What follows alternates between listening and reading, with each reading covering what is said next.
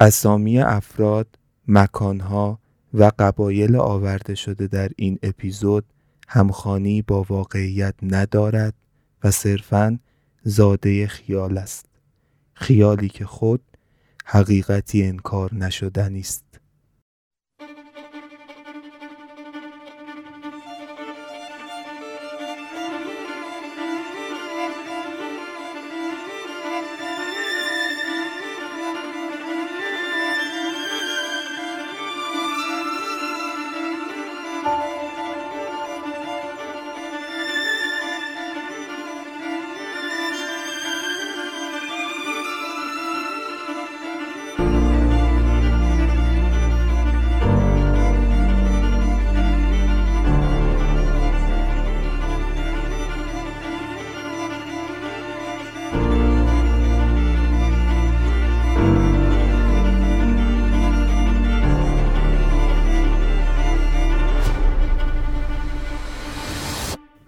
پشت چهره روشنفکرانه و آروم بعضی از آدما ممکنه قصه ها و دردهایی در گذشته دورشون پنهان باشه که اگر کسی بشنودشون شاید هیچ وقت باورشون نکنه.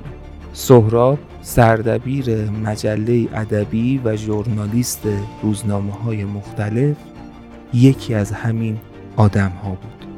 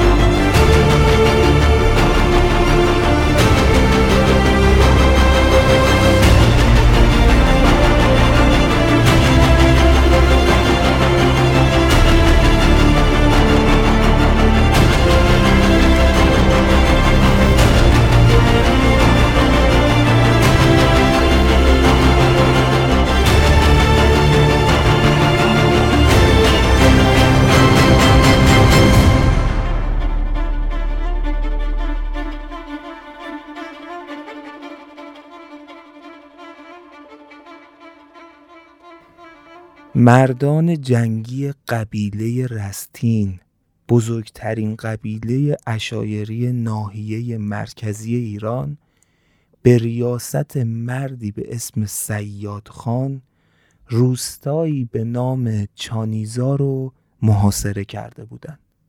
روی اسبهای سیاه و بلند قامتشون نشسته بودند اسلحه های برنوی خودشون رو آماده شلیک کرده بودند همزمان هر کدوم دستشون به سلاح سرد همراهش بود یکی خنجر یکی قمه یکی تبر یکی شمشیر و آماده فرمان سیاد خان بودن برای یورش بردن به روستا و ویران کردن هر چیزی که به چشم می اومد. صدا از هیچ احدی در نمی اومد اون اطراف چون می‌دونستن که اگر سیاد خان توی زمانی که خشم وجودش رو گرفته احدی با کوچکترین حرکتی مانع شعله کشیدن ابهتش بشه بدون هیچ تردیدی نابودش می‌کنه. همه افراد این رستین با شیشتونگ حواس چشم دوخته بودن به مردی با قد و هیکلی متوسط اما با ابوحت و جذبه بی انتها. منتظر بودن تا ببینن که سیاد خان چی امر می‌کنه. سیاد خان چهرش خشمگین بود اما مسلط. چشماش ریز می شدن توی این حالت و خوب متمرکز میموند روی کاری که باید بکنه. طبق عادت همیشهش دستی کشید به گونه هاش و بعد دستش رو کشون تا به زیر سیبیل چخماقی پرپشتش. چند لحظه گذشت. یک دفعه دستش رو مشت کرد و چندین بار محکم کوبیدش به سینش و بعد با فریاد رو به روستا گفت که من بهتون هشدار داده بودم به همهتون هشدار داده بودم که کسی حق نداره برای حتی لحظه ای با قابوس دیدار کنه. گفته بودم که اون قابوس دزد راهزن ملعون اگر پاش رو توی کاشانه کسی بذاره کاشانش رو تبدیل به ویرانه می‌کنم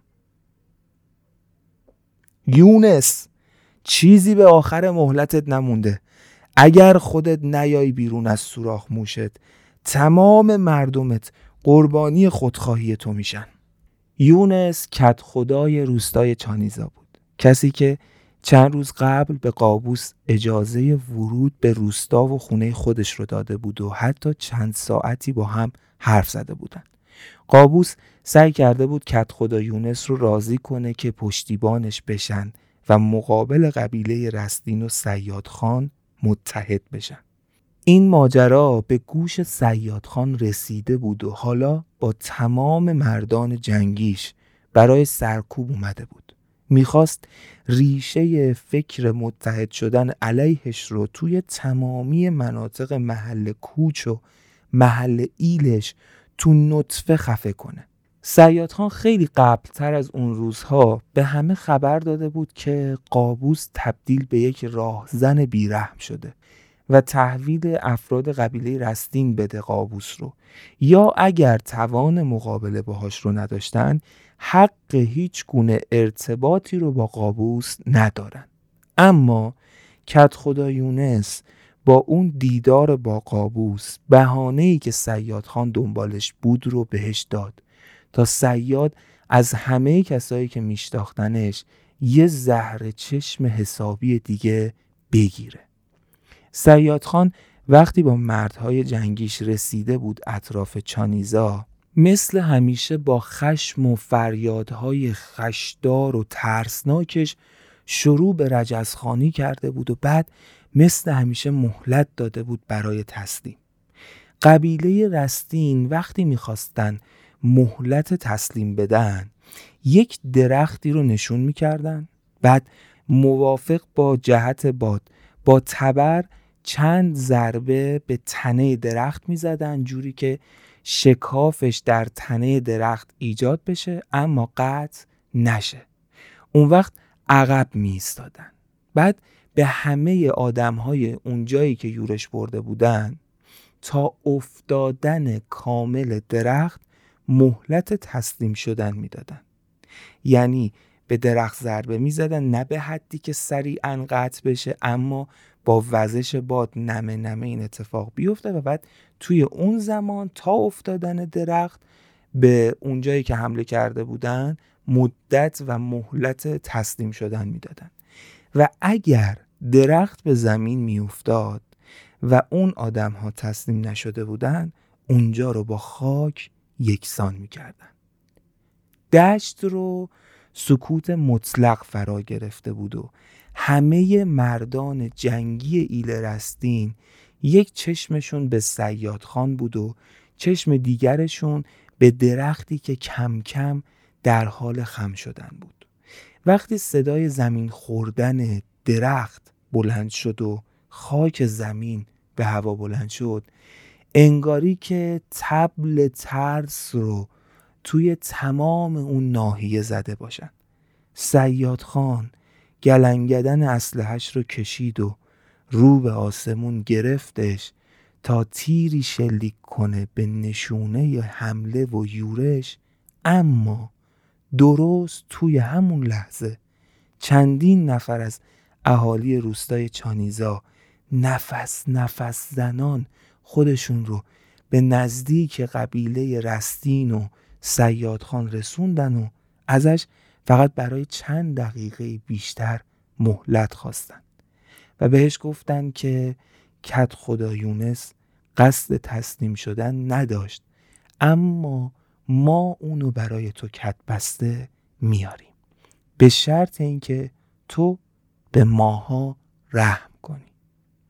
سیاد خان درسته که بسیار آدم خشن و ترسناک و پر به نظر می رسید و همینطور هم بود واقعا علل خصوص زمانی که خشم تمام وجودش رو می گرفت.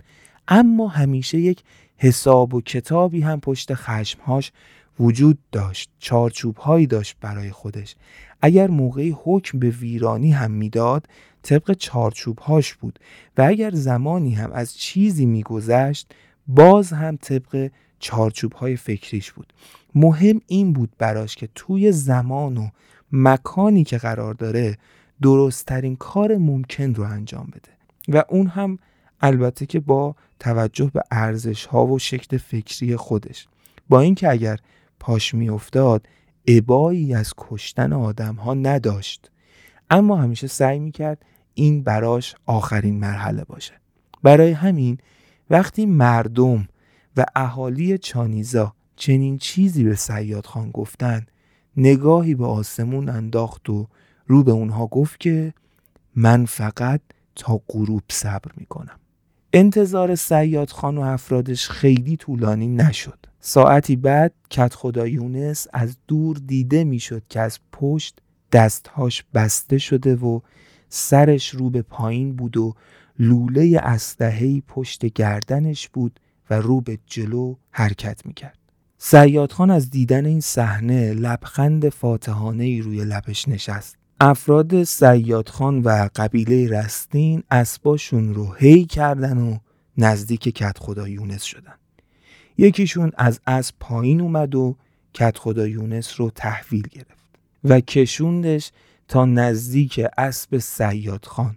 ضربه به پاهاش زد تا کت خدا یونس زانو زده جلوی سیاد خان قرار بگیره. سیاد خانی که بر بلندای اسب سواره بود. شاید به نظر بیاد که کت خدا یونس آدم خودخواه و بیرحمی بوده که زودتر خودشو تسلیم نکرد تا اهادی روستاش آسیب نبینن. یا اینکه حتی شاید این تصور به وجود بیاد که آدم بی وجود و ترسویی بوده که به جنگ مردان رستین نیومد. اما واقعیتش این بود که یونس منتظر قابوس و افرادش بود. قرار بود قابوس با افرادش بیاد کمک روستای چانیزا و کمکشون کنه که توی این جنگ پیروز بشن. ولی خب هر چقدر که منتظر شده بود یونس اونو از راه نرسیده بودن. از طرفی هم هر کسی توی اون حوالی می‌دونست که هیچ احدی جرأت و توان جنگیدن با سیاد خان و قبیله رستین رو نداره و هر کسی بخواد چنین خبتی بکنه حتما چیزی جز شکست و ویرانی نصیبش نخواهد شد. انتظار کت خدا یونس به سرانجام نرسیده بود و قابوس از راه نرسیده بود و حالا جلوی سیاد خان زانو زده منتظر مرگ بود. سیاد خان دستی به گونه هاش کشید و حرکت دستاش رو تا زیر سیبیل های چخماقیش ادامه داد و با پوسخند گفت یونس تو پیرمرد عاقلی بودی. فکر نمی کردم یه روز عقلت اینقدر رو به زوال بره که بین من و قابوس بری سمت قابوس بیستی. من می‌دونم که منتظر اون بودی. اون وقت سیاد خان صداشو بلند کرد و با تمام توان فریاد زد که این سرنوشته کسی که بخواد با قابوس متحد بشه. هم شکست هم خیانت دیدن. ببینید این مرد منتظر کمک قابوس بوده. حالا چی نصیبش شده؟ جز انتظار برای مرگ جز شکست. اون وقت رو به افرادش کرد و گفت ببندیدش به درخت. کت خدا یونس رو از جاش بلند کردن و بستن به درخت. یونس عمیق نگاه کرد سیاد خان رو. مثل کسی که حرفای زیادی برای گفتن داشته باشه اما گفتنش رو بیفایده بدونه و منتظر سرنوشتش باشه. دیگه همه اونجا می‌دونستن که سیاد خان تا چند دقیقه دیگه حکم مرگ یونس رو صادر می‌کنه. طبق قاعده یا خودش این کارو می‌کرد یا به یکی از ماهرترین افراد جنگیش کسی به اسم قادر که بعضیا بهش لقب جلاد رو داده بودن می‌گفت که کار یونس رو تموم کنه. اما توی اون لحظه سیاد خان چیزی رو گفت که همه بهتشون زد. اون صدا زد بشیر این کار رو تو باید تموم کنی. بهت دستور میدم که یونس رو به سزای عملش برسونی. با فرو کردن خنجر توی قلبش. اون چیزی که باعث حیرت همه آدم های اونجا شده بود این بود که بشیر پسر سیاد خان بود و فقط هم ده سالش بود.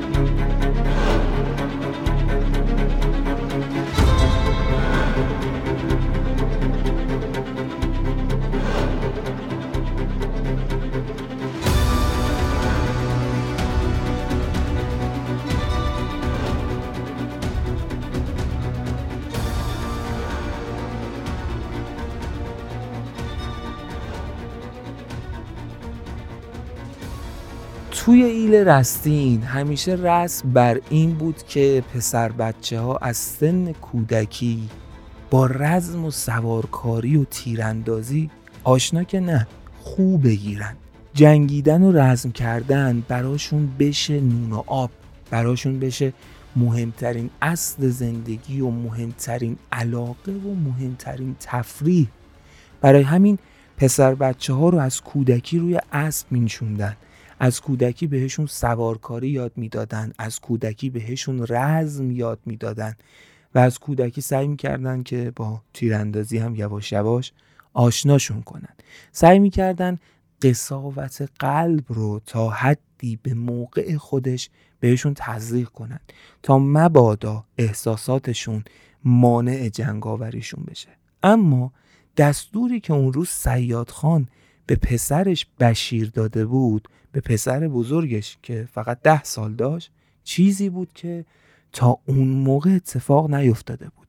چرا که یه بچه ده ساله قرار بود حس کشتن رو تجربه کنه. اونم نه برای جنگ نه برای دفاع از خودش. قرار بود نقش یک جلاد رو ایفا کنه.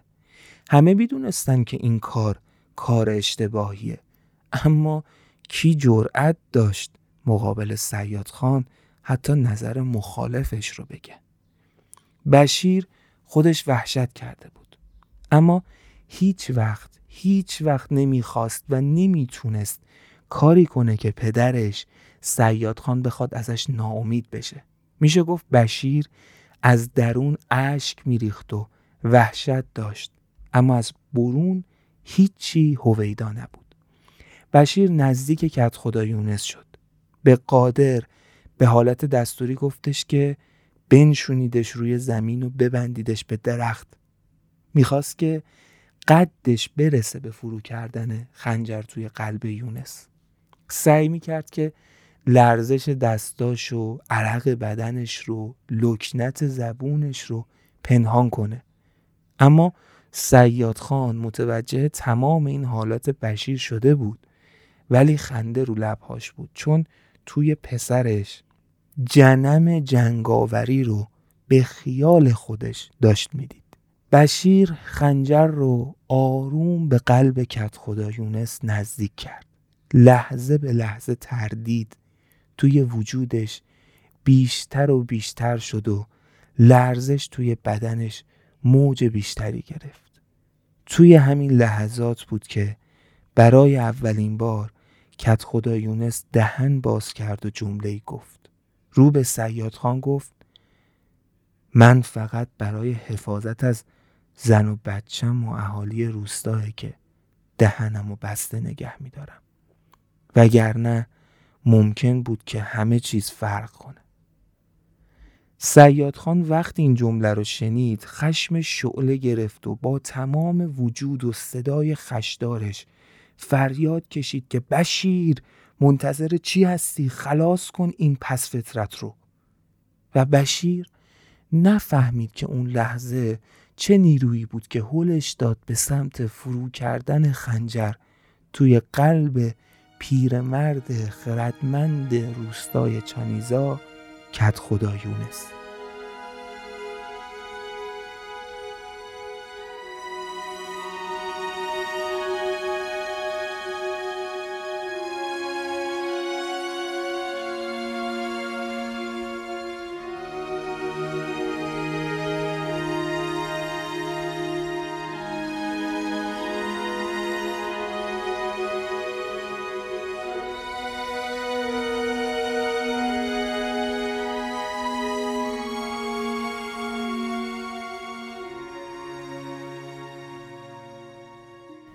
بشیر وقتی چشمهای بیروح کت خدا یونس رو دید حسی شبیه به جنون بهش دست داد.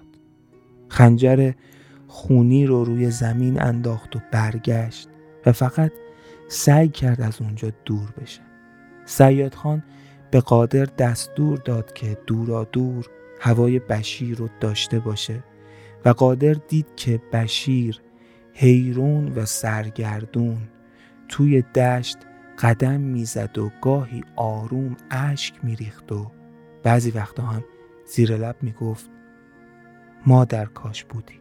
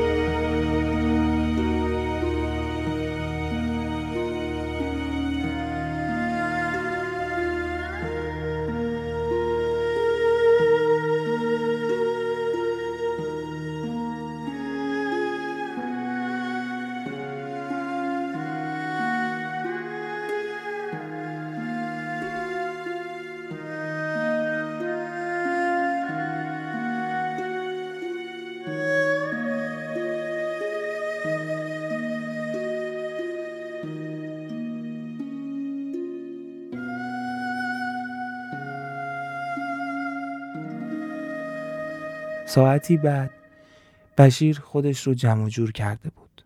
قادر بهش نزدیک شد. سعی کرد با گفتن حرفایی مثل اینکه تو شجاعتت رو به رخ همه کشیدی آرومش کنه.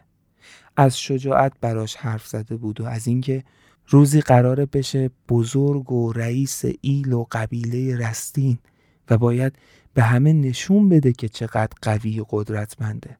با این حرفا سعی کرده بود بشیر رو آروم کنه و بعد هم با هم برگردن به سیاه چادرهای قبیله رستین تا توی مراسم عهد و سوگند اهالی چانیزا با سیاد خان حضور داشته باشند. قبیله رستین که شاکلش ایل و طایفه رستین بود از سالها قبل از اون روزها توی مرکز ایران زندگی می‌کردن معمولا محل حرکتشون برای ییلاق کمی به سمت غرب بود حوالی همدان و برای قشلاق کمی به سمت شرق و جایی بین خراسان و سیستان رفت آمد می‌کردن. یک قبیله قدیمی که بسیار متکی به توانایی های رزمی خودشون بودن. قبیله کنجکاوی هم بودن و البته که بسیار خرافگو و اهل خرافه. راز و رمزهای زیادی همیشه بین خودشون رد و بدل می‌شد. اجدادشون بارها مسیر و مقاصد ییلاق و قشلاقشون رو عوض می‌کردن و از جاهای مختلف می‌رفتن و میومدن و یک مسیر مشخص و همیشگی نداشتن. دلیلشون هم همیشه همین کنجکاویشون بود. به خاطر این کنجکاوی به خاطر این سرک کشیدن به اقصا نقاط طبیعت دشمنهای بسیاری هم پیدا کرده بودند و به خاطر مقابله با این دشمنهای بسیار رفتن سمت اینکه خودشون رو قوی کنند که این کارم کردن یعنی هیچ حریفی نداشتن که بتونه مستقیم تن به تن با اینها روبرو بشه و بتونه شکستشون بده و به واسطه این تمرکزی هم که روی فنون جنگی و رزمی گذاشته بودند یواش یواش دیگه بسیار قدرتمند شده بودن و همه ازشون حساب می بردن. داشتم می‌گفتم که تعریف کردن افسانه ها و قصه های مختلف از قبیلهشون خیلی بینشون رواج داشت. یکی از اون افسانه هایی که همیشه بین خودشون تعریف می‌شد ماجراهای نماد قبیلهشون بود. قبیله رستین یک نمادی داشت که شبیه به یک درخچه بود. یک درخچه رو فرض کنید شما پایین تصویرش شما خطوطی رو می‌بینید که شبیه به ریشه های اون درخچه است. در وسط این شکل یک خط صافی می‌بینید که شبیه به تنه و ساقه این درخچه است و در بالای تصویر سه خط خارج شده از همون تنه که به سه جهت مختلف رفتن و شبیه به شاخه های اون درخچه هستند. این نماد قبیله رستین بود.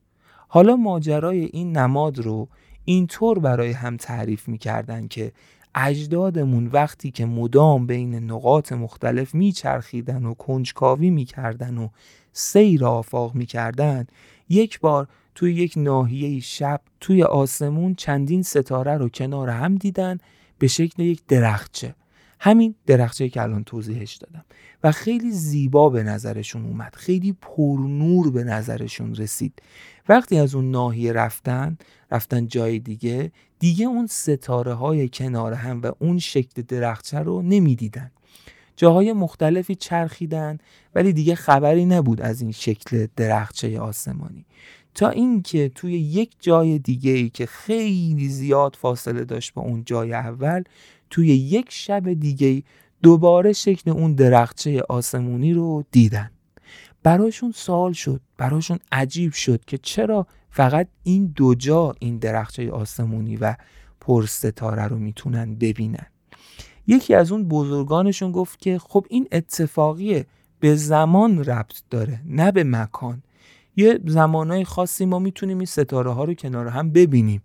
اما بزرگ قبیلهشون پافشاری کرد که نه ما فقط توی این دو نقطه می‌تونیم این ستاره ها رو کنار هم ببینیم.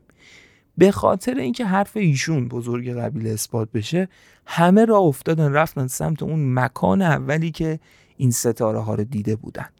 دوباره تو مسیر تو جاهای مختلف که مدت ها هم خب راه بود تا دوباره برسن به نقطه اولشون هیچ شبی این ستاره ها رو کنار هم ندیدن. تا موقعی که رسیدن به جایی که اولین بار این درخچه آسمونی رو دیده بودن. که باز هم تونستن اون درخچه رو توی آسمون ببینن. و اون شب رئیس قبیله جشنی رو برگزار کرد بین همه و گفت که این ستاره ها سهم قبیله ما سهم قبیله رستین از آسمونه. و از اونجا شد که اون شکل درخچه ریشه دار با یک تنه و سه شاخه تبدیل شد به نماد قبیله رستین که همه فکر کردن راهنماشونه کمکشونه و حس خوبی نسبت به این ستاره ها داشتن خلاصه که این قبیله پر بود از افسانه و خرافه و مسائلی که شاید با منطق خیلی ها جور در نمی اومد. اما اهالی اون قبیله چنان به این داستان ها و افسانه ها اعتقاد داشتن که براشون واقعی تر و حقیقی تر از هر چیز دیگه ای بود. آداب و رسوم های فراوون و عجیب غریب هم کم نداشتند. مثلا یکیش همون شیوه تربیت پسرها بود که گفتیم. دخترها هم همیشه طوری بار می اومدن که مرد رو آماده رزم کنن. کار اصلیشون هم منظورم قبیله رستینه. خب همون دامداری و اینها بود ولی یواش یواش قدرت گرفتن یک حالت نظامی گرفتن به خودشون و از خیلی از روستاها و قبایل دیگه محافظت می‌کردن و در قبال این خراج می‌گرفتن. وضعشون هم یواش یواش خوب شده بود. قبیله ثروتمندی شده بودند اما از یه جا به بعد این پولداری و قدرت نظامی باعث شده بود که دیگه قدرتشون خیلی فراتر از اون چیزی بشه که بقیه فکرشون می‌کردن. داشتیم از آداب و رسومشون می‌گفتیم. یکی از رزمهای قبیله رستین که متفاوت بود از باقی ایلها و قبیله ها این بود که برای بزرگ کردن قبیلهشون خودشون رو محدود نمی‌کردن. خب معمولا اینطوره که قبیله ها از کنار هم قرار گرفتن چندین ایل تشکیل میشه که زبان و ریشه و نژاد یکسان و اعتقادات یکسان داشته باشن. اما ایل و قبیله رستین به هیچ وجه خودشون رو محدود نمی‌کردن و همیشه سعی داشتن بزرگتر کنن قبیلشون رو. و چون یک سیستم پرورش و تربیت عجیب غریب داشتن خیلی زود می‌تونستن روی آدم ها تأثیر بذارن و شبیه به خودشون بکنن. با همون داستان ها و افسانه ها و اینها. خلاصه که برای ورود به قبیله رستین هیچ محدودیتی نمیذاشتن و آدم های زیادی رو به خودشون جذب می‌کردن. البته این مسئله باعث شده بود که دشمن هم زیاد داشته باشن. حالا در راستای همین تفاوت که با قبیله های دیگه داشتن که خیلی راحت قبیلهشون رو بزرگ می‌کردن مخصوصا از وقتی قدرتمند شده بودن یه رسم و رسومات عجیب غریبی داشتن. برای اینکه آدمهای جدیدی به قبیلهشون به قبیله رستین بپیوندن که حالا ممکن بود این آدمها به صورت اختیاری همچین درخواستی داده باشن یا اینکه بعد از فتوحات و جنگ ها و اینها همچین مسئله به وجود اومده باشه یک مراسم عهد بستن و سوگند خوردن داشتن که خیلی مراسم عجیبی بود که از غذا اون روز اهالی روستای چانیزا قرار بود طی همین مراسم عهد بستن و سوگند خوردن یه جورایی با سیاد خان عهد وفاداری ببندن و برن زیر پرچم قبیله رستین. وقتی قادر و بشیر برگشتن به محل سیاه چادرهای قبیلشون دیدن که یک سیاه چادر بزرگ برپا شده و صدای آوازها و موسیقیهای محلی به راه و اهالی مردم چانیزا دارن دونه دونه داخل سیاه چادر بزرگ رئیس قبیله رستین یعنی سیاد خان میشن تا باهاش عهد ببندن و سوگند وفاداری یاد کنن. قادر بشیر رو به همراه خودش داخل اون چادر بزرگ برد. بشیر دید که بزرگان قبیله اونجا دور تا دور نشسته بودن و داشتن سوگند خوردن اهالی چانیزا به سیاد خان رو تماشا می‌کردن. خود بشیر به خواست سیاد خان رفت در کنار صندلی بزرگ سیاد خان نشست و مشغول تماشای عهد بستنها شد. و یاد اولین باری افتاده بود که این مراسم رو دیده بود و احساسات بدی که بهش دست داده بود. ولی اون روز مادرش وجیه زنده بود تا آروم کنه پسر کوچیکش بشیر رو. اما حالا بشیر تنها مونده بود با احساسات متناقض بسیار زیاد. حالا چطور بود این مراسم سوگند خوردن و عهد بستن؟ یک شیء فلزی شاید اندازه کف دست رو در نظر بگیرید که شبیه به همون نماد ایل رستین درست شده بود. یعنی همون درختچه ریشهدار سه شاخه. اینو شما فلزی در نظر بگیرید که وقتی نگاهش می‌کنید این نماد رو از روبرو می‌بینید. کاملا هم همون نماد قبیله رستین به چشمتون میاد که فقط فلزیه. اما پشت همین شکل یعنی وقتی برش میگردونید این شیء فلزی رو. تمام اون خطوط نماد رو به شکل یک تیزی می‌بینید. مثلا شما فکر کنید یک جاسویچی دارید می‌بینید اما زمانی که برش میگردونید پشت اون شکل جاسویچی که می‌تونه مثلا لوگوی یک خودرو بوده باشه کلش تیزه. اونم با عمق زیاد. ایل رستین یک همچین چیزی داشت. یک شیء فلزی که دایره بود. داخلش نماد قبیله رستین بود همون نمادی که از ستاره ها برداشته شده بود و پشت این شکل کاملا مثل های بلند تیز بود. کسی که می‌خواست با قبیله رستین عهد وفاداری ببنده اگر مرد بود اول میبایست تیزی های اون شیع رو با سنگی که اونجا بود تیز می‌کرد. حتی اگر کاملا تیز و برنده بود باید باز همین کار رو می‌کرد حداقل به شکل نمادین. بعد این شی رو که حالا تیز و برنده شده حسابی بالای قلبش نزدیک به شونش وارد بدنش می‌کرد و پوستش رو خراش می‌داد کاملا. اینطور نماد قبیله رستین روی بدنش حک می‌شد. و بعد وقتی که خون شره می‌کرد به بیرون دستشو به خون بدنش میمالید و سوگند می‌خورد که وفادار میمونه به قبیله رستین و رئیس قبیله. و بعد با همون دست خونی به بزرگ ایل و قبیله رستین دست می‌داد و عهد وفاداری میبست. یه جورایی کسی که با ایل رستین عهد میبست میبایست همیشه جای زخمش جای عهدش روی بدنش میموند. از اونور هم برای خانوم ها همین نماد ایل رستین رو اهالی قبیله با چوب بزرگ درست کرده بودن و بالای جایگاه بزرگ و رئیس قبیله قرار داده بودند هر کسی از زنها که می‌خواست سوگند بخوره به جای اینکه حالا اون شیء تیز رو وارد بدنش کنه باید بخشی از گیسش رو می‌برید و گرهش می‌زد به اون چوبی که بالای سر رئیس قبیله قرار داشت. و این می‌شد نماد عهد بستنش. بعد هم زانو می‌زد جلوی رئیس قبیله و سوگند یاد می‌کرد. و اون شیء چوبی بالا سر رئیس قبیله همیشه پر بود از گیس زنها و دخترهایی که باهاش عهد بسته بودند. خلاصه که اهالی چانیزا مشغول عهد بستن با سیاد خان بودن و بشیر هم مشغول تماشای این اتفاق ولی از درون پر از بغض بود. چرا که اتفاقی که اون روز براش افتاده بود سر کشتن کت خدا یونس همه وجودش رو لرزونده بود. نبود مادرش و از دست دادن مادرش توی زمانی که خواهرش اقلیما رو به دنیا آورده بود توی چنین روزی براش خیلی سنگین بود و خیلی جای خالی مادرش رو احساس می‌کرد. مدام یاد اولین باری میافتاد که با این مراسم سوگند خوردن روبرو شده بود و حال بدی که بهش دست داده بود از دیدن خونهایی که از بدن مردها بیرون اومده بود.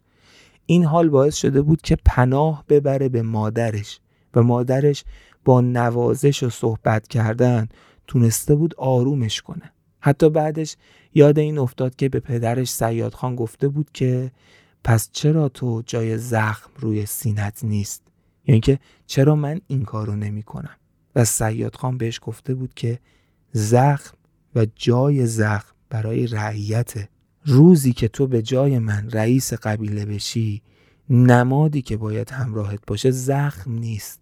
این گردن بنده. اون وقت سیاد خان دستش رو برده بود کنار گردنش و بند گردن بندی رو از دور گردنش بیرون کشیده بود و بشیر گردن آویزی رو دیده بود که همون نماد قبیله رستین بود که به گردن پدرش همیشه آویزون بود. اینها کمی توضیحات راجع به قبیله رستین و کمی از آداب و رسوم و ماجراهای عجیب و غریبشون بود که گفتیم. حالا شاید سوال پیش بیاد که اصلا چرا ایل رستین حمله کرد به روستای چانیزا؟ یا درستتر اینکه چرا سیاد خان ارتباط گرفتن با شخصی به نام قابوس رو من کرده بود. و اصلا قابوس کی بود؟ چه کسی بوده که ارتباط باهاش من شده بود؟ سیاد خان ماجرا رو اینطوری تعریف کرده بود که قابوس که یکی از بهترین و معتمدترین افراد سیاد خان بوده همیشه آدم جاه طلب و مرموزی بوده که اتفاقا سیاد خان می‌گفته که این ویژگیش باعث شده بوده که بهش علاقه من بشه و اون رو باعث پیشرفت قبیله بدونه. اما اون چیزی که باعث شده بود سیاد خان در مورد این آدم اشتباه کنه وفاداریش بوده. ماجرا از این قرار بوده که قابوس خان یک برنامه بلند مدتی از سر و سر نگهداری اموال قبیله علل خصوص اجناس قیمتی طلاها و جواهرات و اینا که خیلی هاشم مال زنهای قبیله بوده با خبر میشه و یک نقشه می‌کشه و یک شب که طی یک برنامه همه این جواهرات تو یک محل جمع شده بودن و اتفاقا قابوس هم ازش خبر داشته اقدام می‌کنه به دزدیدن اونها و فرار کردن از قبیله. با هوشیاری سیاد خان و افرادش این ماجرا رو متوجه میشن و سعی می‌کنن جلوشو بگیرن. اما قابوس از قبیله فرار می‌کنه با بخشی از اون جواهرات. نمی‌تونه همشو ببره ولی بخشیش رو برده بوده با خودش. سیاد خان هم یک مدتی ماجرا رو مسکوت نگه داشته بوده. برای اینکه شاید قابوس پشیمون بشه و برگرده. اما بعد از مدتی خبر می‌رسه بهش که یک گروهی از آدم ها توی مسیر راهزنی می‌کنن به اشکال مختلف. و وقتی که سیاد خان این کلاف رو می‌گیره و می‌رسه به ته ماجرا متوجه میشه که رأس اون گروه راهزن کسی نیست جز قابوس. برای همین از اونجا به بعد به همه روستاها و قبایل و اینها که میشناخته اعلام می‌کنه که برای دستگیری قابوس تلاش کنن و اونها هم که نمی‌تونن مقابلش ایستادگی کنن رو از ارتباط با قابوس منع می‌کنه.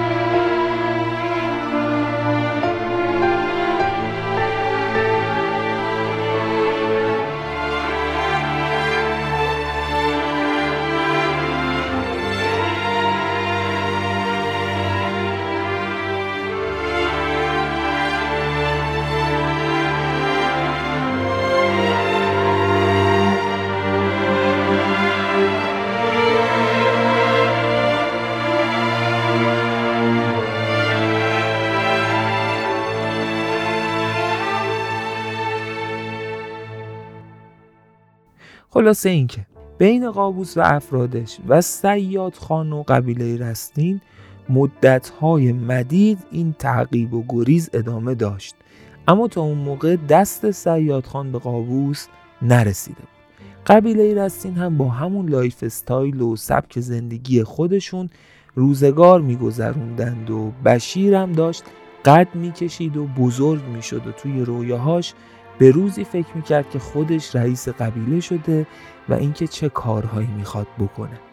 اون چیزی که ما باید تعریف کنیم اینه که گاهی ماجراهای زندگی آدمها با ورود یک آدمی به زندگیشون تغییر می‌کنه.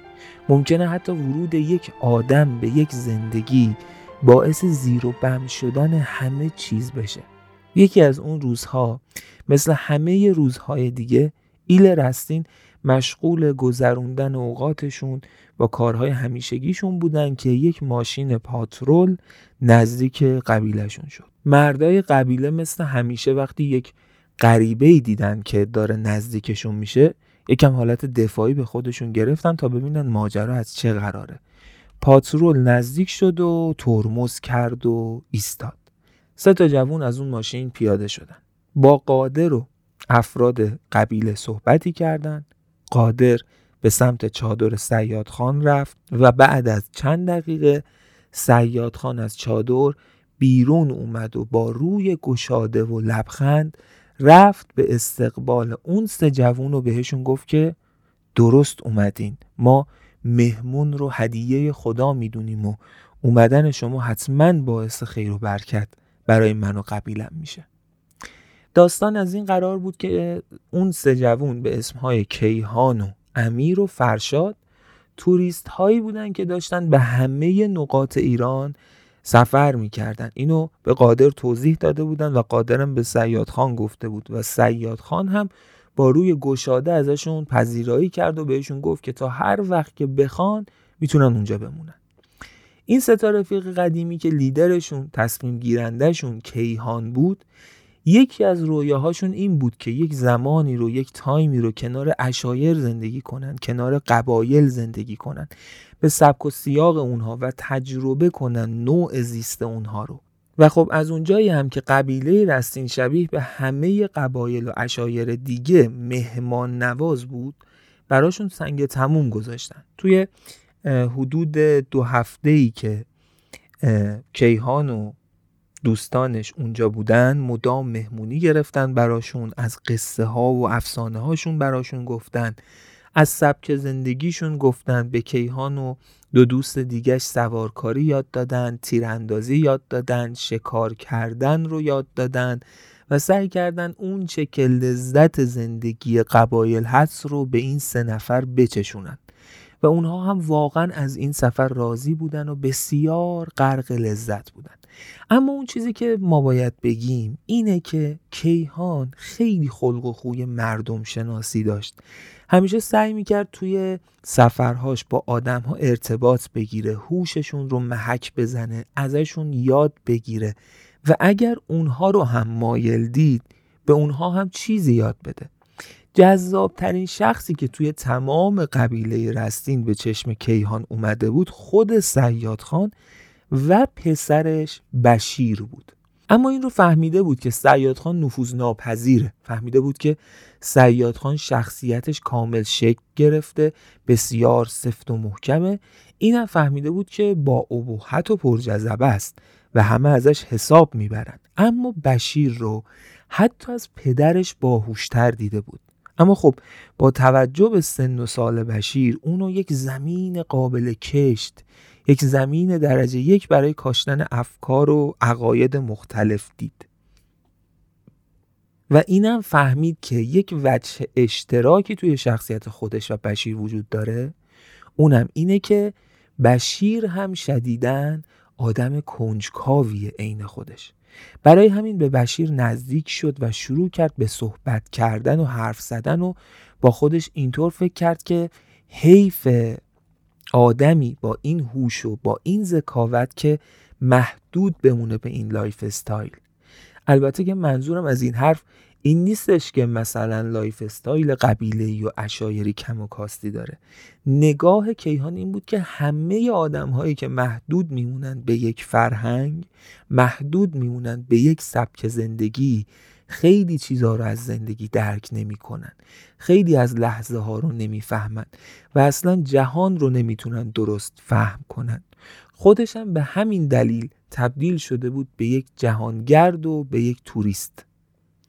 وقتی شروع کرد با بشیر ارتباط گرفتن فهمید که خب اون چیزی که تو این آدم بسیار کم و کاست داره و کمرنگ دانشه. فهمید که اون دانشی که بشیر داره و داره ازش استفاده می‌کنه تجربه است. این رو البته می‌دونست و به شدت قبول داشت که شاید تجربه ارزشمندترین دانشه. به خاطر همینم بود که خودش مدام سفر می‌کرد که به تجاربش اضافه بشه.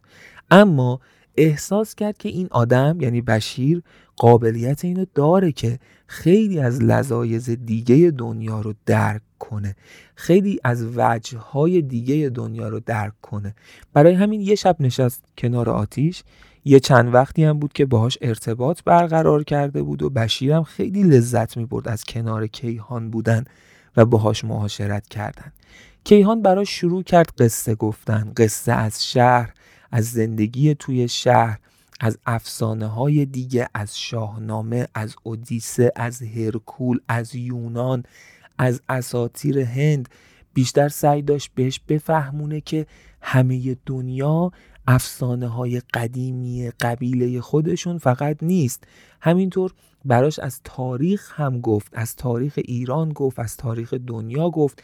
بشیر مبهوت شده بود با اشتیاق تمام گوش می‌داد سراپا گوش شده بود و بعد مدام سوال پرسید. از شخصیت های شاهنامه اونایی رو که نمیشناختشون از شخصیت های دیگه از فرهنگ های دیگه از سرنوشت هاشون و براش این یک لذت عجیب بود که کیهان بهش هدیه داده بود. اون شب وقتی گفتگوی این دو نفر تموم شد بشیر تا صبح نتونست بخوابه. مدام تو این قصه هایی که از زبون کیهان شنیده بود غرق بود و خودش رو جای شخصیت های مختلف میذاشت. دلش می‌خواست بیشتر بدونه. برای همین صبح به محض اینکه کیهان رو دید دوید سمتش و ازش خواست که با هم صحبت کنن. شروع کرد سوال پرسیدن و کیهانم با تومعنینه همیشگیش به دونه دونه سوالاتش جواب داد. این ماجرا ادامه داشت بین بشیر و کیهان این گفتگوها این قصه تعریف کردنها و این پرسش و پاسخها تا اینکه روز رفتن کیهان و دوستانش فرا رسید. چنان بغزی گلوی بشیر رو گرفته بود که حتی روزی که کت خدا یونس رو به دستور پدرش کشته بود اینطور هویدا نبود بغزش کیهان این ماجرا رو فهمید نزدیکش شد. جلوش زانو زد و بهش گفت که نگران نباش من به خاطر تو هم که شده دوباره برمیگردم. بشیر وقتی این حرف کیهان رو شنید انگار دنیا رو بهش داده بودن. کیهان بهش گفتش که فقط یه قولی بهم بده. بشیر پرسید که چه قولی؟ کیهان بهش گفتش که تو به من گفتی خوندن و نوشتن رو بلدی و سواد داری. اما ازت می‌خوام تا وقتی که من میام اینقدر خوب تمرین کرده باشی که سرعت خوندنت و نوشتنت خیلی بالاتر از الانت باشه. بشیرم بیوقفه بهش جواب داد که بهت قول میدم. اون روز خداحافظی کردن و از هم جدا شدن. و بشیر از اون روز به بعد از تایم خوابش می‌زد و سعی می‌کرد خوندن و نوشتن رو تمرین کنه. یه معلمی هم داشتن توی قبیله که با اون خیلی بیشتر از قبل وقت میگذروند. و سیاد خانم از این ماجرا باخبر شده بود و البته که خیلی هم خوشحال بود سیاد خان از این ماجرا احساس می‌کرد که پسرش رو به پیش رفته و داره سمت و سوی قدم برمیداره که باعث بزرگتر شدنش میشه. یک مدتی گذشت. توی این مدت بشیر مدام توی همون قصه های کیهان زندگی می‌کرد. قصه هایی که از تاریخ شنیده بود از سلسله هخامنشی و داستان های شاهنامه و داستان های هومر و افسانه های هند اینها. و هر روز که بیدار می‌شد منتظر بود که کیهان برگرده. طول کشید. طول کشید تا کیهان برگرده. اما وقتی که برگشت بشیر چنان ذوق زده بود که همه فکر کردن که انگار برادرش برگشته. اونم از یک سفر خطرناک. پرید تو آغوش کیهان و ازش بلند تشکر کرد که برگشته. کیهانم از این عاطفه ای که بشیر بهش پیدا کرده بود خیلی راضی بود و احساس مفید بودن بهش دست داد. خوشحال بود که روی یک نفر تونسته چنین اثر عمیقی بذاره. کیهان رفت پیش سیاد خان و ازش درخواستی کرد. براش اینطور توضیح داد که بشیر پسر بسیار باهوشیه. اون می‌تونه باعث پیشرفت چشمگیر قبیلهشون بشه و ازش اجازه گرفت که بشیر رو به شهر ببره تا شهر رو به بشیر نشون بده. سیاد خان یکم نسبت به این چیزا گارد داشت اما وقتی که علاقه و ذوق بشیر رو دید تصمیم گرفت که به کیهان اعتماد کنه و این اجازه رو داد که بشیر رو یک بار به شهر ببره. خلاصه که کیهان و بشیر به همراه هم رفتن به شهر. اولین بار بود که بشیر وارد شهرهای بزرگ می‌شد و مبهوت معماری ها و لباس ها و سبک زندگی آدم ها شده بود. البته که دیده بود لباس های متفاوت رو خود کیهان و دوستاشم از این قاعده مستثنا نبودن. اما خب اون تنوعی رو که داشت توی شهر می‌دید براش عجیب و جذاب بود. قبل از اینم که وارد شهر بشن کیهان بهش یک پیرهن و شلوار هدیه داده بود و اون هم خب باعث خوشحالی خیلی زیاد بشیر شده بود. یک نصف روز بشیر رو در اقصا نقاط شهر چرخوند و برای آخرین بازدید هم بردش به یک کتابخونه بزرگ و کتابها رو به بشیر نشون داد و گفت که منبع تمام چیزهایی که من برات تعریف کردم اینجاست لای این کتاب ها بشیر مبهوت کتابخونه و کتابهای مختلف اونجا شده بود. از کیهان خواستش که براش کتابی بیاره تا بخونه. که به کیهانم نشون بده که توی این مدت چقدر پیشرفت کرده توی خوندن. کیهان بهش گفتش که من می‌دونم که تو پیشرفت کردی و تلاش کردی توی این مدت. اما الان دیگه وقتش نیست و باید برگردیم. بشیر خیلی ناراحت شد از این قضیه و از کیهان خواست که بیشتر اونجا بمونن. اما کیهان گفتش که باید جوری رفتار کنم که پدرت سیاد خان برای دفعات بعد همین اجازه رو به هم بده که تو رو با خودم به شهر بیارم. برای همین خیلی سریع برگشتن به محل قبیله. شب رو کیهان اونجا سپری کرد و باز هم برای بشیر قصه ها و روایت های مختلف گفت.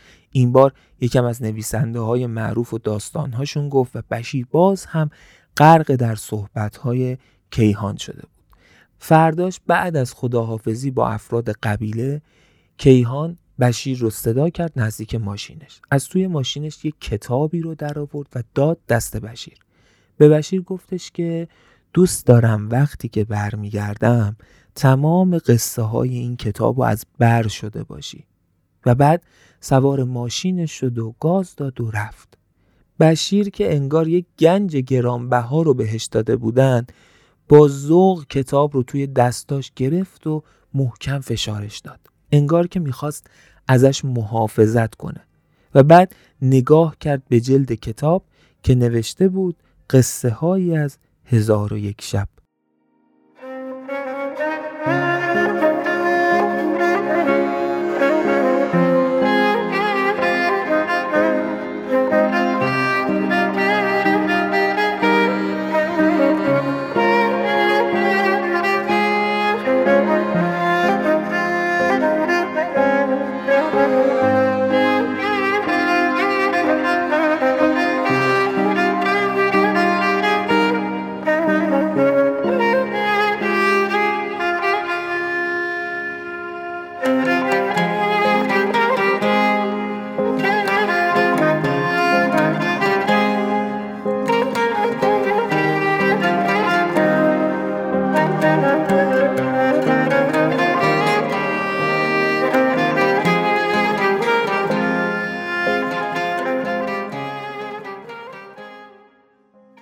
زمانی که کیهان دوباره برگرده به محل قبیله رستین که مدام هم در حال رفت آمد بودن و بشیر همش نگران این بود که نکنه کیهان اومده باشه و پیداشون نکرده باشه بیش از 20 بار بشیر اون کتاب رو خونده بود و تمام قصه های اون کتاب هزار و یک شب رو با جزئیات تمام دیگه حفظ شده بود. و این زمان رو هم تا اومدن دوباره کیهان به زندگی لابلای این قصه ها و این آدم ها گذرونده بود. بالاخره بازم رسید اون روزی که کیهان برگشت. دیگه بشیر هم به سنین نوجوانی رسیده بود. کیهان دوباره از سیاد خان اجازه خواست که باز هم با بشیر به شهر برن. توی راه شهر مدام بشیر از کیهان درخواست می‌کرد که بازم فلانجا منو ببر کتابخونه منو ببر موزه منو ببر. اما کیهان فقط با سکوت و یک لبخند جوابشو می‌داد. وقتی وارد شهر شدن کیهان به بشیر گفتش که امروز فقط یک جا میریم. جایی که می‌دونم تو رو جادو می‌کنه. کیهان دست بشیر رو گرفت و وارد یک سینما شد. حدود دو ساعت بعد وقتی که کیهان و بشیر داشتن از پله های سینما پایین می اومدن بشیر احساس کرد که یک معجزه رو تجربه کرده. احساس کرد که واقعا از این دنیا کنده شده و پرد شده توی دنیای دیگه ای دلش می‌خواست که ساعتها بیوقفه توی همون جایی بشینه که اسمش سینما بود و همون چیزی رو ببینه که اسمش فیلم بود. این دفعه انقدر غرق این تجربه شده بود که توی مسیر برگشت هیچ سوالی نمی‌پرسید و وقتی رسیدن به محل اتراق قبیله رستین این بار کیهان بهش یک کیف پر از کتاب داد که روی تمام اون کتاب ها یک مجله بود به اسم مجله فیلم و تیترش و عکس روی جلدش پستر همون فیلمی بود که با هم تماشاش کرده بودن. وقتی کیهان رفت بشیر عین تشنه که شیرجه بزنه توی برکهی برای سیراب شدن هجوم برد سمت اون مجله و واو به واو اون حرفا و نوشته ها رو خوند با اینکه خیلیاشو درک نمی کرد اما از اون روز به بعد چنان مبهوت اون معجزه و جادو شده بود که لحظه ای از ذهن بشیر بیرون نمی رفت. کار به جایی رسید که بشیر که دیگه بزرگتر از قبل شده بود گاهی به بهانه شکار خودش صبح علت طلوع می‌زد به دل راه و می‌رفت به سمت شهر. می‌رفت توی سینما. یک فیلم می‌دید و برمیگشت. یا می‌رفت سمت دکه ها و مجلات فیلم رو می‌خرید. یا می‌رفت سراغ کتاب فروشی ها و کتاب می‌خرید. دفعه بعد که کیهان برگشته بود اون رو برد به چادرش و از صندوق سیاه چادر خودش یک صندوق کوچکتری رو خارج کرد و درش رو باز کرد و از کیهان خواست که نگاه کنه. وقتی کیهان مجلات فیلم و کتاب های دیگه رو دید که خود بشیر اونها رو تهیه کرده بود و خونده بود مثل یک سردار فاتح لبخندی روی لبهاش نشسته بود. از اینکه تونسته بود چنین آدم باهوشی رو با دنیای بیرونش آشنا کنه. ماجرای زندگی بشیر همینطور ادامه داشت. کارها و وظایفی که روی دوشش بود رو توی قبیله به خوبی انجام می‌داد. از خواب و استراحتش می‌زد و مطالعه می‌کرد و یک روزهایی هم به بحانه های مختلف به شهر می‌رفت تا بتونه کتاب تهیه کنه مجله بخره یا فیلم ببینه. سیاد خان از یک جایی به بعد به رفت آمدای بشیر شک کرد. بشیر هم اینو متوجه شده بود و خب بسیار هم حساب می برد و می ترسید از سیاد خان. اما عشقی که تو وجود شعله گرفته بود نسبت به قصه و داستان و کتاب و سینما و علم و دانش نمیذاشت که بیخیال بشه و تمام خطرها رو به جون می‌خرید و می‌رفت و میومد می‌رفت سمت شهر یه گوشه لباسش رو عوض می‌کرد لباس قبیلش رو میذاشت توی استاک. توی شهر میچرخید کارهایی که می‌خواست رو انجام می‌داد و بعد دوباره برمیگشت لباسها رو عوض می‌کرد و می‌رفت سراغ قبیله. خلاصه که زندگیش به همین شکل داشت میچرخید. دیگه مطالعاتش به شاخه های مختلف هم رفته بود و چیزهای مختلفی می‌خوند و تشنه علم شده بود و دیگه به سنین جوانی هم رسیده بود. تا اینکه یک اتفاق خیلی مهمی توی زندگی بشیر افتاد. اونم این بود که توی یک جنگ بزرگی با یک قبیله ای که اصطلاحا رقیبشون محسوب می‌شد و اتفاقا پشتیبانی می‌شد از سمت همون قابوس و افرادش پدرش سیاد خان کشته شد. اولین بار بود که سیاد خان توی یک جنگ شکست خورده بود و خب توی همون جنگ هم جونش رو از دست داده بود.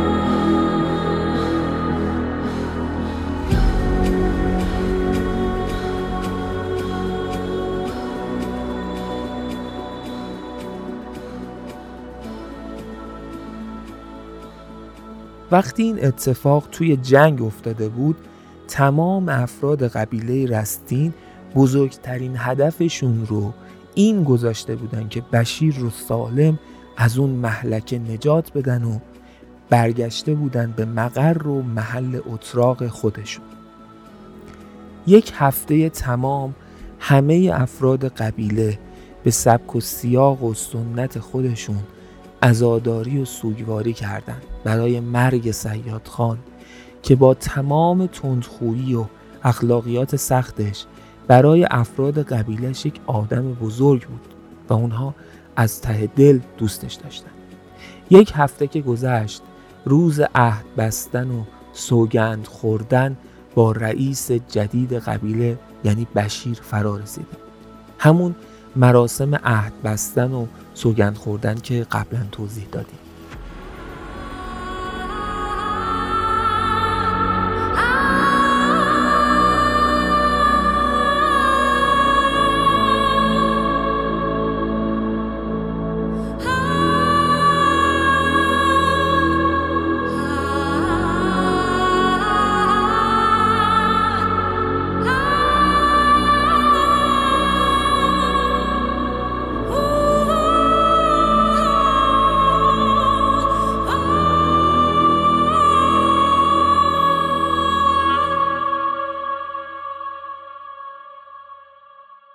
برای بشیر همون مراسم انجام شد. با این تفاوت که فقط اول مراسم شال کمر رئیس قبیله که تا قبل از اون به کمر پدرش سیاد خان بسته شده بود رو به کمر بشیر بستن و اون بند نماد قبیله رستین رو به گردن بشیر انداختن. بعد از اون تک تک مردهای قبیله دوباره اون نماد برنده رسمی رو بالای قلبشون نزدیک به شانه فرو کردند و با خونش با بشیر عهد بستن و زنهای قبیله هم با بریدن گیسهاشون نماد بالای سر بشیر رو پرگیزتر از قبل کردند و همه اهالی قبیله رستین با رئیس جدیدشون بشیر پیمان وفاداری بستن. مهمترین چیزی که از اون مراسم برای بشیر توی قلبش موند حس بد از نوع مراسم بود. از این شیوه عهد بستن احساس بدی داشت و از اینکه خودش بالاتر از افراد دیگهی به نظر می رسید حس بدی گرفته بود. اما طبق رسومات بشیر هم سوگند خورد به اینکه تمام تلاشش رو بکنه تا از مردمش محافظت کنه و بهترین تصمیمات رو براشون بگیره. و بعد هم اون چیزی رو گفت که همه منتظر شنیدنش بودن. این که آماده جنگ مجدد با قابوس و قبیله رقیبشون میشن. برای گرفتن انتقام خون پدرش سیاد خان. اینجا جایی بود که تمام افراد قبیله با خوشحالی فریاد کشیدن و خودشونو تشنه جنگ نشون دادن.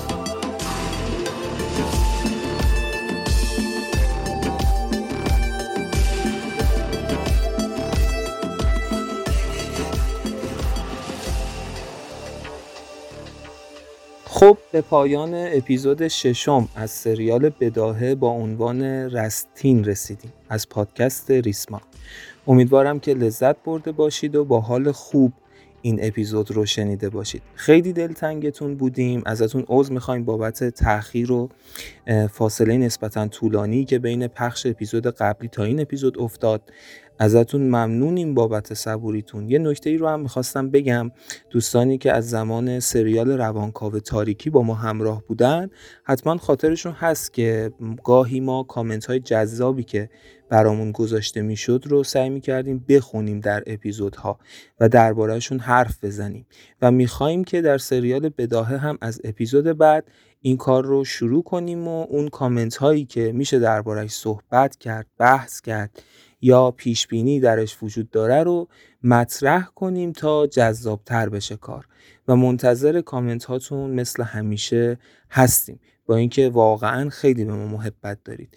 این اپیزود هم مدل داستانش خوراک پیشبینی دیگه. ببینیم که چه می‌کنید. از همه حمایت هاتون بسیار ممنونیم. از طریق لینک هامی باش در صورتی که تمایل داشتید می‌تونید از پادکست و تیم ریسمان با مبلغ دلخواهتون پشتیبانی مالی کنید. بدونید که حتی کوچکترین کمک ها هم بزرگترین مشوق هاست برای ما و هر پادکست و پادکستر دیگه ای مثل همیشه اما یادآور میشم که حتما ما رو به دوستاتون معرفی کنید. یک توصیف کوتاه از داستان یا حسی که نسبت به یکی از سریال های ما دارید یا دلیل اینکه ریسمان رو دنبال می‌کنید رو به دوستانتون منتقل کنید و این کافیه و کار رو انجام شده بدونید خلاصه که حسابی دمتون گرم در پایان اپیزود تشکر می کنم از تمام دوستانی که در تولید این اپیزود همراه من بودند. ممنونم از سعید محمد رضایی، حنانه محمد رضایی، محمد مؤمنی، متین شیر محمدی، فاضل خردمند و جواد رحمانی عزیزم. دوستتون داریم تا اپیزود بعد فعلا